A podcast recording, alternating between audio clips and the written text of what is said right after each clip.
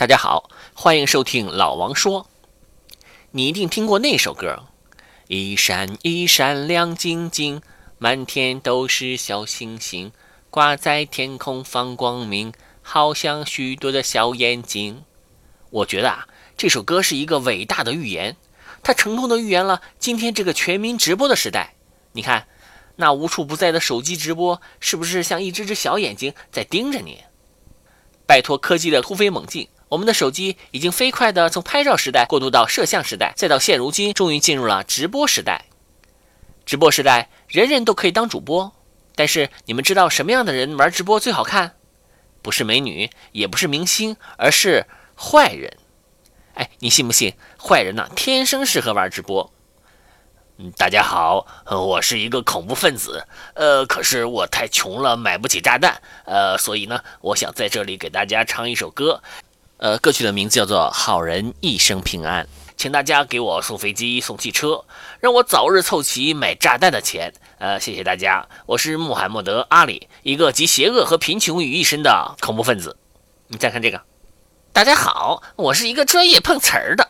五分钟以后，我就要倒在一辆时速八十公里的汽车面前。如果我碰瓷成功，拿到了钱，请大家为我的精彩表演而打赏。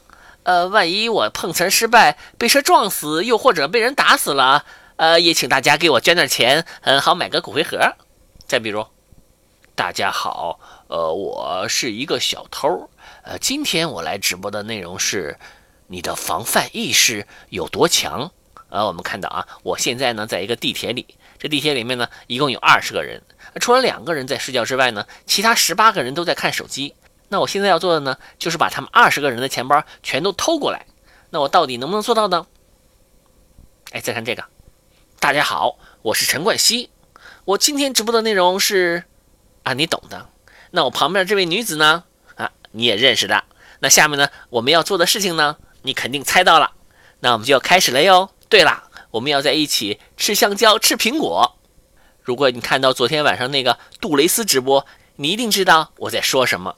不过呢，这也不能怨人家杜蕾斯哈，毕竟呢，他们跟一本道有协议，一本道呢不做安全套，杜蕾斯呢也不能拍毛片儿。